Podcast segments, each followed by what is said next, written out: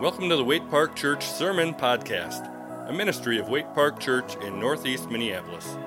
We do everything we do because we believe life with Jesus is better. If you like what you hear, we'd love to have you swing by and join us for worship. We meet on Sundays at 10 a.m. and have other groups and ministries on various days of the week. You can learn more by going to waiteparkchurch.org. Hi, everyone. All right, our scripture today is from 1 Peter chapter 2, and you can find that on page 833 in your Pew Bible.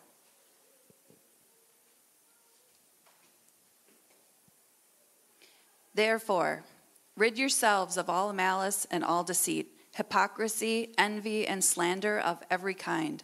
Like newborn babies, crave pure spiritual milk, so that by it you may grow up in your salvation, now that you have tasted that the Lord is good. As you come to him, the living stone, rejected by human beings, but chosen by God and precious to him, you also, like. Now, to you who believe, this stone is precious, but to those who do not believe, the stone the builders rejected has become the cornerstone, and a stone that causes people to stumble, and a rock that makes them fall. They stumble because they disobey the message, which is also what they were destined for. But you are a chosen people, a royal priesthood, a holy nation, God's special possession, that you may declare the praises of him who called you out of darkness into his wonderful light. Once you were not a people, but now you are the people of God. Once you had not received mercy, but now you have received mercy. Dear friends, I urge you, as foreigners and exiles, to abstain from sinful desires which war against your soul. Live each good lives among the pagans, that though they accuse you of doing wrong, they may see your good deeds and glorify God on the day he visits us.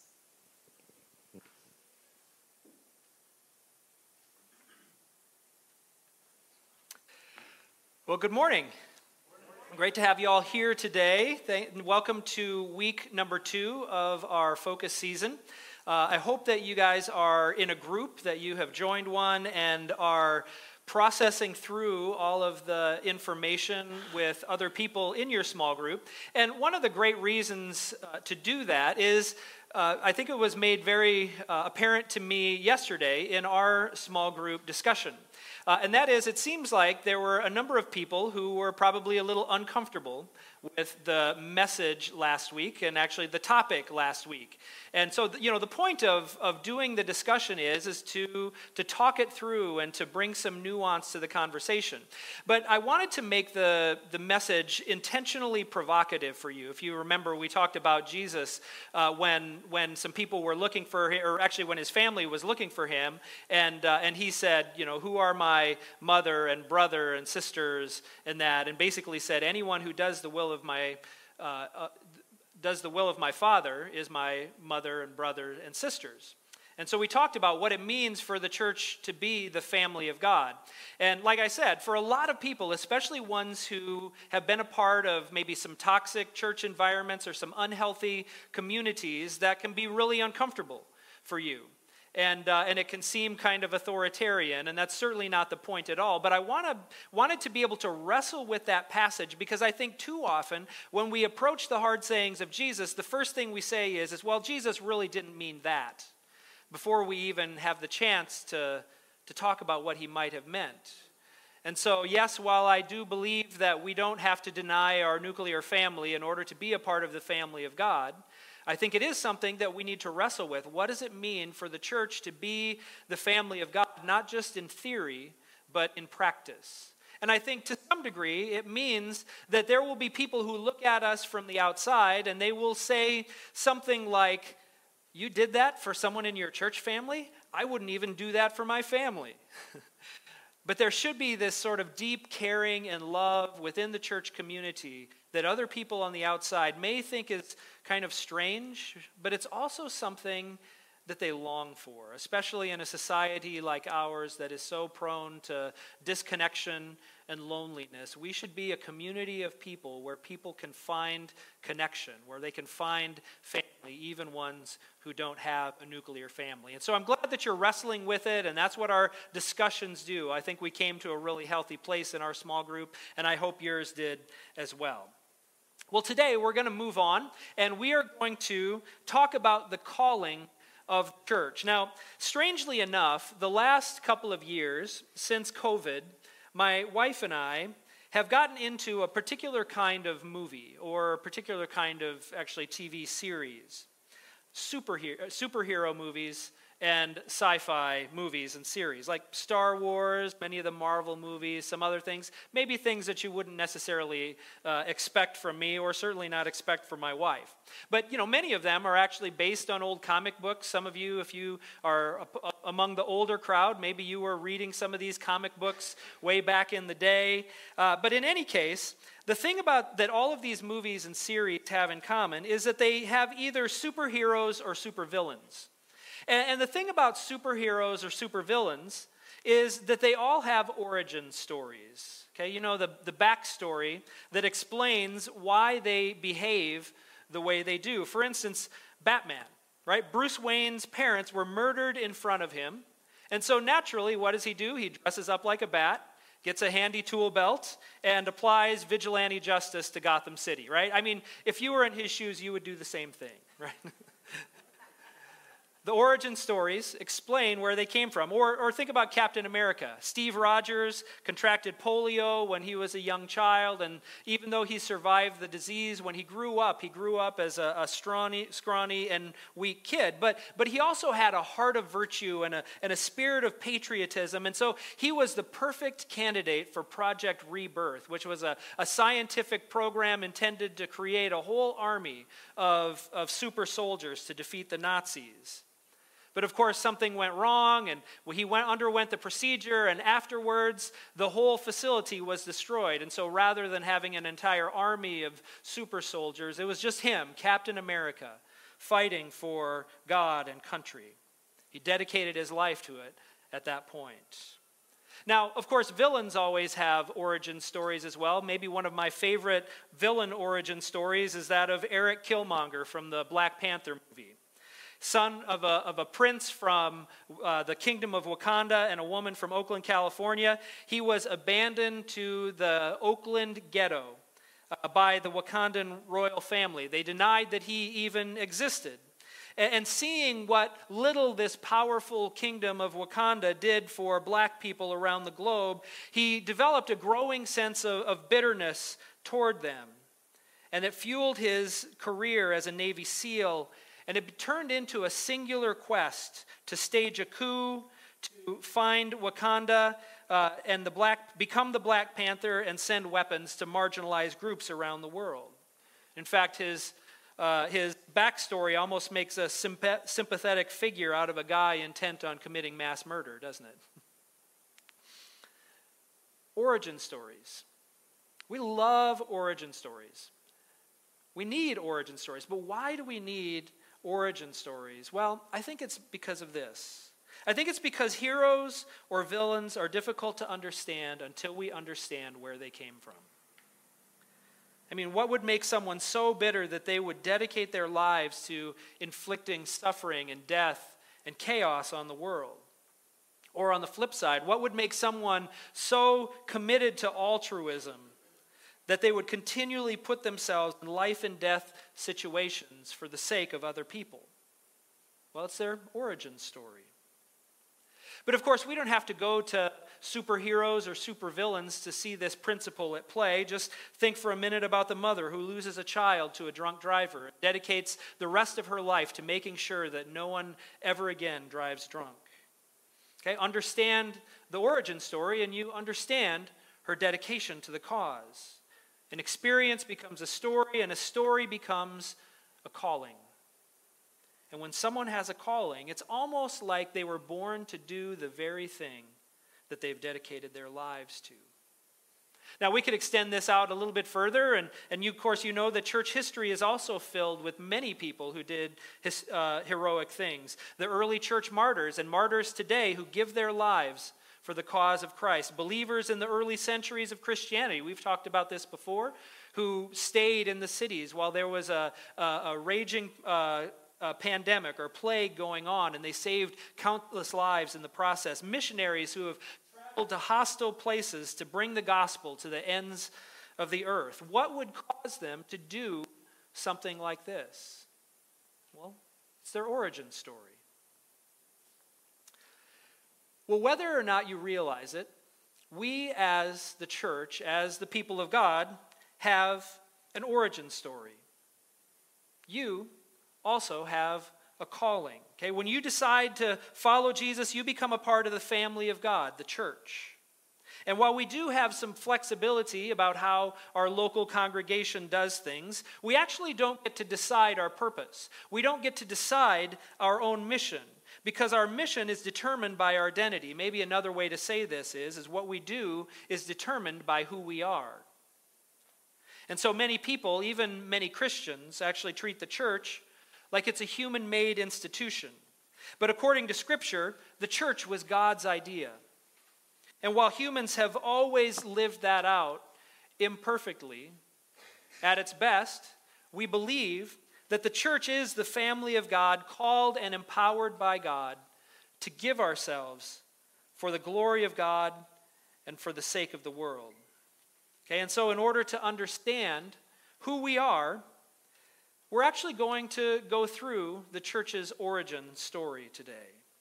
Because that origin story tells us who we are and what we are to dedicate our lives to. And so I want to warn you you probably want to buckle your seatbelt because we're going to go through the Bible really fast. And you do have note sheets there in front of you, and it might be helpful, especially if you're a part of a small group and you're going to be discussing this later. It probably will be helpful for you to, to jot down some of the notes about this, but we're going to walk through the backstory of the church. All right, so let's start at the very beginning, and I found it's a very good place to start.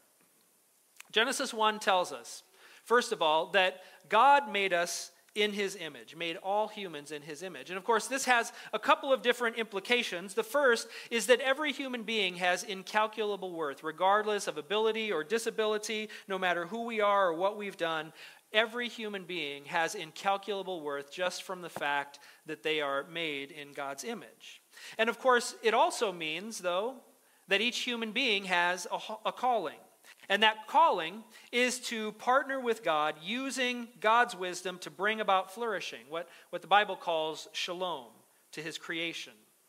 For instance, Genesis 1 26 and 27 says this So God created mankind in his own image. In the image of God, he created them. Male and female, he created them.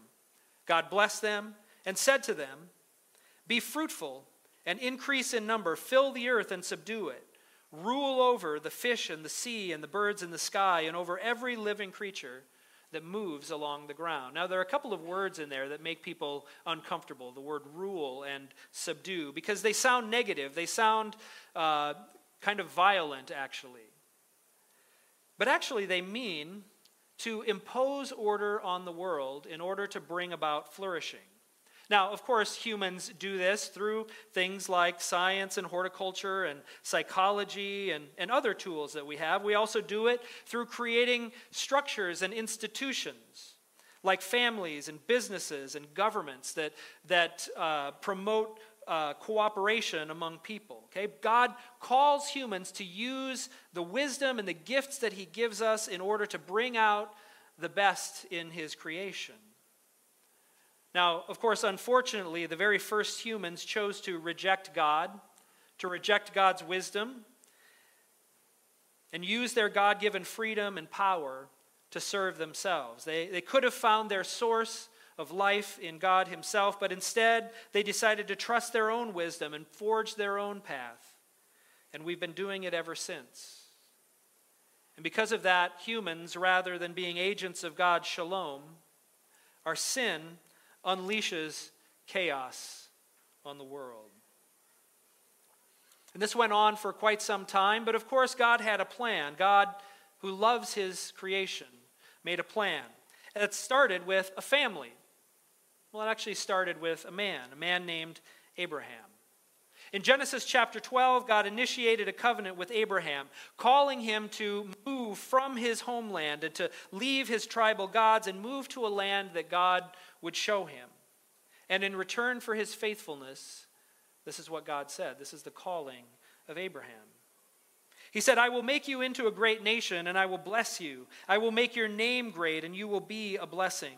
I will bless those who bless you, and whoever curses you, I will curse uh, and I, all the peoples on the earth will be blessed through you. And it was at that moment that Abraham's family, the 12 tribes of Israel, became the people of God. Okay, but notice that they weren't chosen just for their own salvation. They weren't chosen just to enjoy relationship with God, although it was that as well. But they were actually given a calling to be the people through whom God would bless all the families of the earth.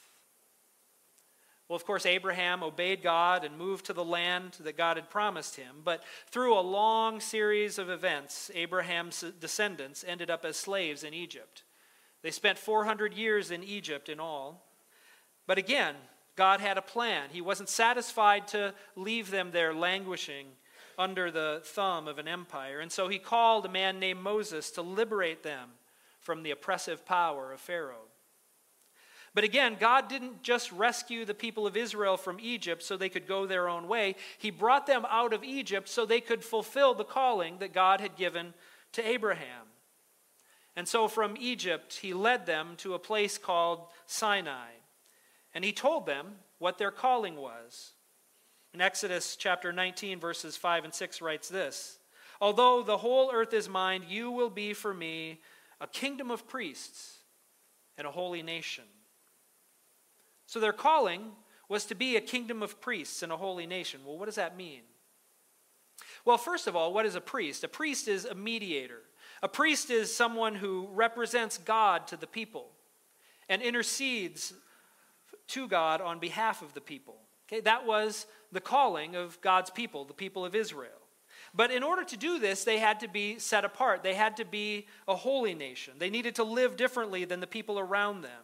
And, and just the act of living differently from all of the other people would cause the nations to pay attention.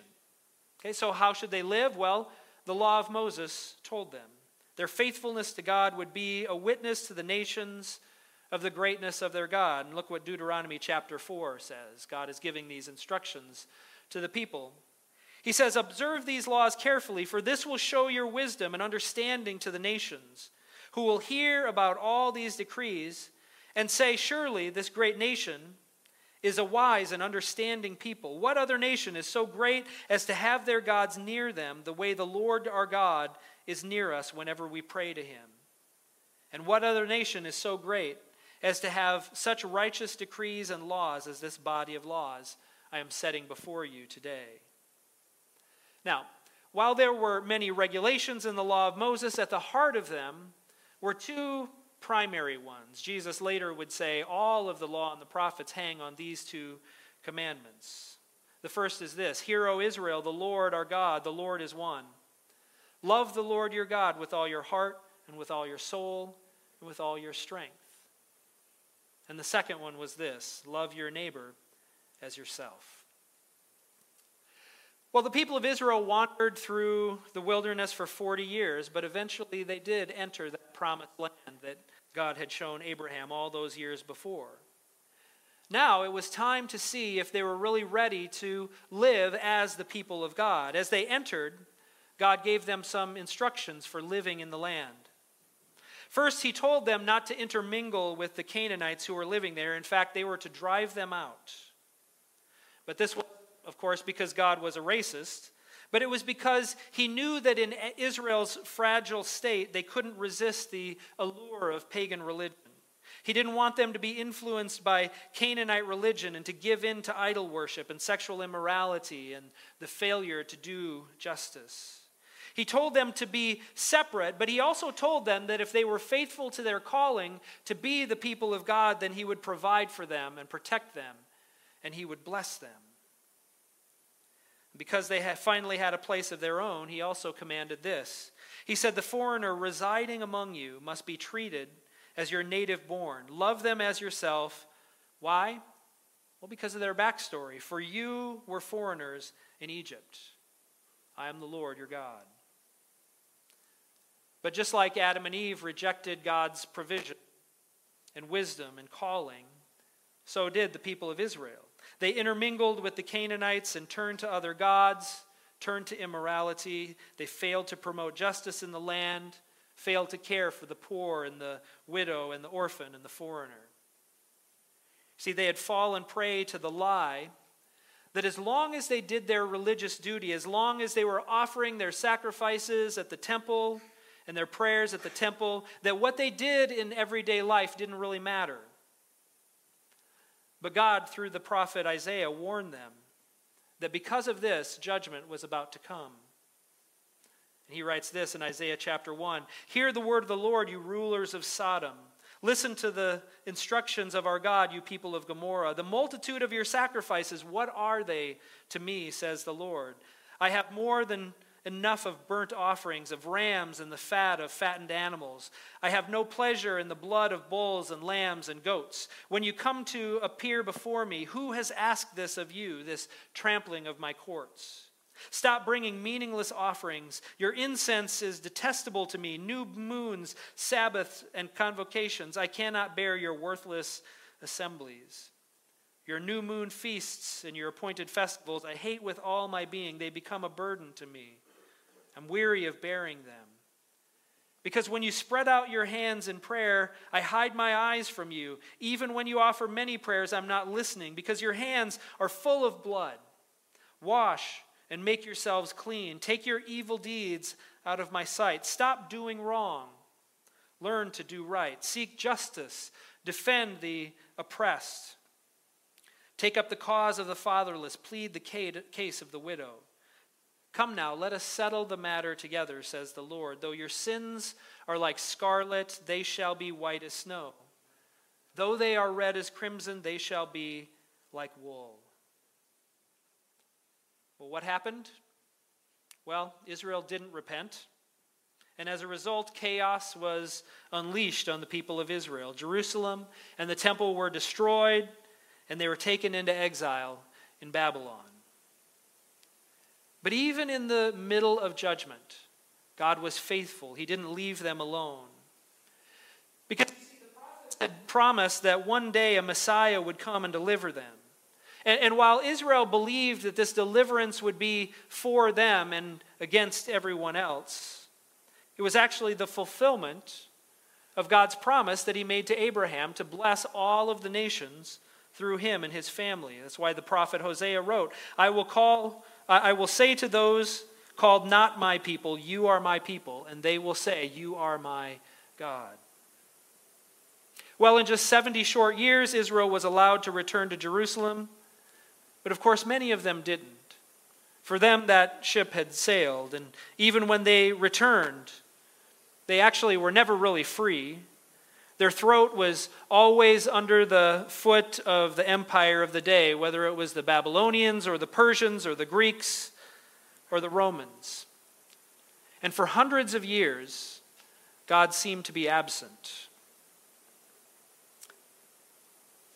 But when the time was right, an angel appeared to a teenage girl and told her that she would give birth to a son, and that that son would be the Messiah. But there's a twist. You see, God didn't just send a Messiah, He Himself took on flesh in the person of Jesus. And that Jesus was to become the new Adam, to do what Adam and Eve could not do, to be the new Israel, what, to do what Israel could not do, to be the great high priest, to fulfill the calling that his people could never fulfill to bring flourishing to the world. And of course, even at the beginning of his ministry, he announced that very thing. At the beginning of his public ministry, his first act in, uh, in Luke chapter 4 was to walk into the synagogue and open the scroll of Isaiah. And he announced his own messiahship by reading from the prophet Isaiah, chapter 61. The Spirit of the Lord is on me, because he has anointed me to proclaim good news to the poor. He has sent me to proclaim freedom for the captives and recovery of sight for the blind, to set the oppressed free, to proclaim the year of the Lord's favor. This was the ultimate first step to blessing all the nations of the earth. The Messiah doing righteousness and justice and proclaiming the good news of the kingdom of God. But of course, that blessing didn't just end with Jesus. During his ministry, Jesus called 12 disciples, patterned after the 12 tribes of Israel, to learn from him and to carry on his work after he was gone. At one point, he said to one of his disciples, He said, On this rock I will build my church, and the gates of hell will not prevail against it. Matthew's gospel tells us that when Jesus had formed his church, he stood on the side of a hill, just like Moses did centuries before, and he shared with them God's law. This time, what we call the Sermon on the Mount. And the law wasn't new general rules for all of humanity. It was actually specifically for his people, for his followers, to be his representatives in the world. Jesus says that his disciples' obedience needed to go beyond the obedience of the Pharisees and the Jewish leaders. He told them that if they were distinct, if, he, if they were acting as a city on a hill, if they were acting as uh, and letting their light shine by following his teachings, then other people would see their good deeds and give glory to their Father in heaven. And of course, in this law, the ultimate act of obedience to this law is summed up in Matthew 5 43 through 45, where Jesus says this You have heard it was said, Love your neighbor and hate your enemy. But I tell you, love your enemies and pray for those who persecute you, that you may be children of your Father in heaven. To love their enemies, Jesus said, was to be like their Father. This is how they were to be different from the people around them. Jesus brought flourishing through healing the sick and casting out demons and preaching the good news of God's kingdom. And he told his disciples, the church, that they would do greater things even than he did. But Jesus' preaching about the kingdom of God threatened the establishment, threatened the Roman Empire, threatened the Jewish religious leaders, and so they worked together and had him killed. Well, little did they know, their violence only worked to accomplish his plan. You see, true to his teachings, the way that Jesus would bring about victory was not through killing his enemies, but through dying for them. His death would be the ultimate sacrifice that brought forgiveness of sin. His death meant life for all of creation. Humanity did nothing to deserve it, but God, in His mercy and through Jesus' death, offers us life. But as Jesus' body lay in the grave, his disciples thought this was the end of their dream. But in an unexpected twist, they found that the grave could not hold him. On the third day, when some of his followers went to the tomb, they found it empty. And then the unthinkable happened. They saw Jesus alive. What was intended as Jesus' demise was actually his coronation as King of Kings and Lord of Lords. Now, after his resurrection, Jesus spent 40 days with his disciples, preparing them to carry on the work, the calling that he had given them when he was gone. Before he left them, he gave them a calling. He said, Go and make disciples of all nations. But he also told them that they don't have to do it alone. That when he was gone, they would go to Jerusalem and wait for the gift that he gave them. And then this in Acts chapter 1, verse 8. He said, You will receive power when the Holy Spirit comes on you, and you will be my witnesses in Jerusalem and in all Judea and Samaria and to the ends of the earth. They were to go and to share the good news of Jesus, not just to, to their fellow Jews, but to all of the families of the world. They were to be a blessing to all of the people of the world. And they did just that. After the Holy Spirit fell on them, At Pentecost in Acts chapter 2, they preached boldly to both Jews and to Gentiles. And just like Jesus commissioned, uh, they gathered together as the church, dedicated to the apostles' teaching, the breaking of bread, and to prayer and sharing with each other and anyone who had need. The church was truly a place of thriving, it was a family. But this new group of believers, Jesus' church, they didn't just exist for themselves. The writer Luke tells us that in this gathering of believers, there was no needy person among them. Not only was their task to get people to heaven, but it was also to proclaim the reign of God here and now, to model and promote mercy, justice, and righteousness in the world.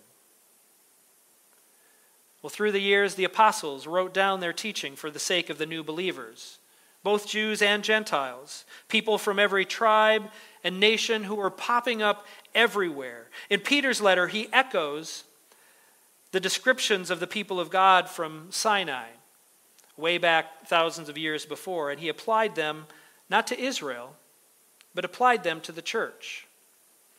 We, read, we heard Layla read it earlier. But you are a chosen people, a royal priesthood, a holy nation God's special possession, that you may declare the praises of him who called you out of darkness into his wonderful light. Well, at the very end of the Bible, in the book of Revelation, the prophet John uh, wrote a book to encourage the churches in Asia who were under the fist of the Roman Empire. The churches were tempted to either give up their faith under the threat of persecution or to accommodate their beliefs to the way of life to fit with the Roman Empire. And just like Jesus warned his followers in the Sermon on the Mount to be salt and light in the world, John actually warned them to be either hot or cold, not to allow themselves to adjust to room temperature, if you will. Of course, hot water is good for washing, and cold water is good for drinking. But room temperature is only good for growing bacteria. And so he encourages them to be distinct from the world around them. But not only for themselves, but for the sake of the world. And he says that they can be okay with suffering in this life because Jesus, that King of Kings, and Lord of Lords, the sacrificial lamb, is coming again, and he will bring about the ultimate flourishing of creation. This is our origin story, church. Tells us where we come from. It forms our identity, it, it forms our, our calling as the people of God. And so the question is how do we break it down? How do we say, well, what does this mean for us as the people of God? Well, all we have to do is think through our story, and we can see that as the people of God, we are people who are called to care for one another as family. We are called to carefully maintain our identity in Christ through regular worship and discipleship. We are to represent God to the world and to intercede to God on behalf of the world. We need to be praying for our neighbors. We are to be salt and light in the world, and through our good deeds and faithful observant to Jesus' teaching. We are to care for the poor and the marginalized, to not cater to the rich and the powerful. We are to treat foreigners among us well, because we were once foreigners ourselves. And we are to bear witness to the good news of the life, death, and resurrection of Jesus Christ as we await his return to restore everything to the way it was created to be. Now, our local church here is just one expression of the worldwide, multi ethnic, multinational family of God. But wherever the church resides, anywhere in the world throughout history, we have the same origin story. We tell that same story over and over and over again because it tells us who we are. And we are all working to fulfill the same calling to be a blessing to all the families on the earth. And so the question is what part do you play in the church's story? Do you claim that as your story? Do you go back and, and see yourself in each of those times in the church's history? Well, you should. Why? Because God has adopted you into that story. Of course, He did that to give you a family. But He did it not just to give you a family, but He did it to give you also a calling. And I hope that you'll continue to walk with us. If you're in a small group, um, or I hope that you'll be a part of a small group, uh, so you can talk through that. What does that mean for you? What does that mean for us as a church to walk through that story and to learn more about who we are? God, we thank you for the calling that you have given us to be a nation of priests, a holy people, people who are called out of darkness into your glorious light. There are so many different ways that we can describe what our calling is as your people. But God, I, I pray that most of all, that we would recognize that the church is not our idea. It's not ours to do with whatever we want. And certainly there will be particularities of it depending on where we are and the gifts and the um, interests, the abilities of the people that are in any local congregation. But God, ultimately, we have that same purpose, we have that same calling. And so I pray that as we go through this story this week, that we retell it and we remember that this is not just the story of some people who lived thousands of years ago. This is our story. It tells us who we are, and it tells us the business that we are to be about. May we always remember, and may we be faithful to that calling pray this in Jesus' name. You've been listening to the Waite Park Church Sermon Podcast from Waite Park Church in Northeast Minneapolis. We hope this week's sermon helped you learn to know and love Jesus more and serve Him in your unique place in the world. If you have feedback or questions, get in touch with us by emailing podcast at waiteparkchurch.org.